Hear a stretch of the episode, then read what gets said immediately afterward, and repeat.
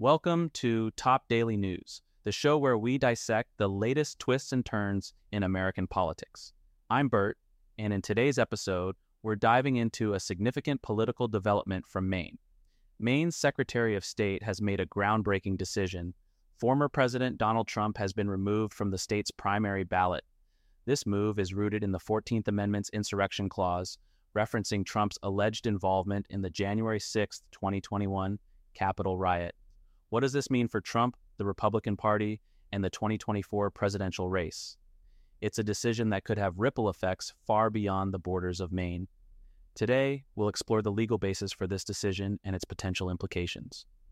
We'll examine how the 14th Amendment is being interpreted in this context and what precedent it sets for other states.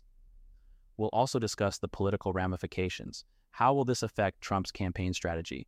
What could it mean for other Republican candidates? And importantly, how might this shape the dynamics of the 2024 election?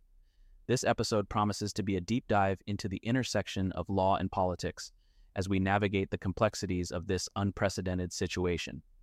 So stay tuned as we unravel the story behind Maine's decision to remove Donald Trump from its primary ballot. This is Top Daily News, where politics and law collide.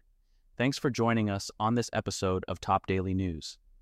Be sure to subscribe for more insightful political analysis and discussions. Until next time, keep an eye on the ever evolving political landscape.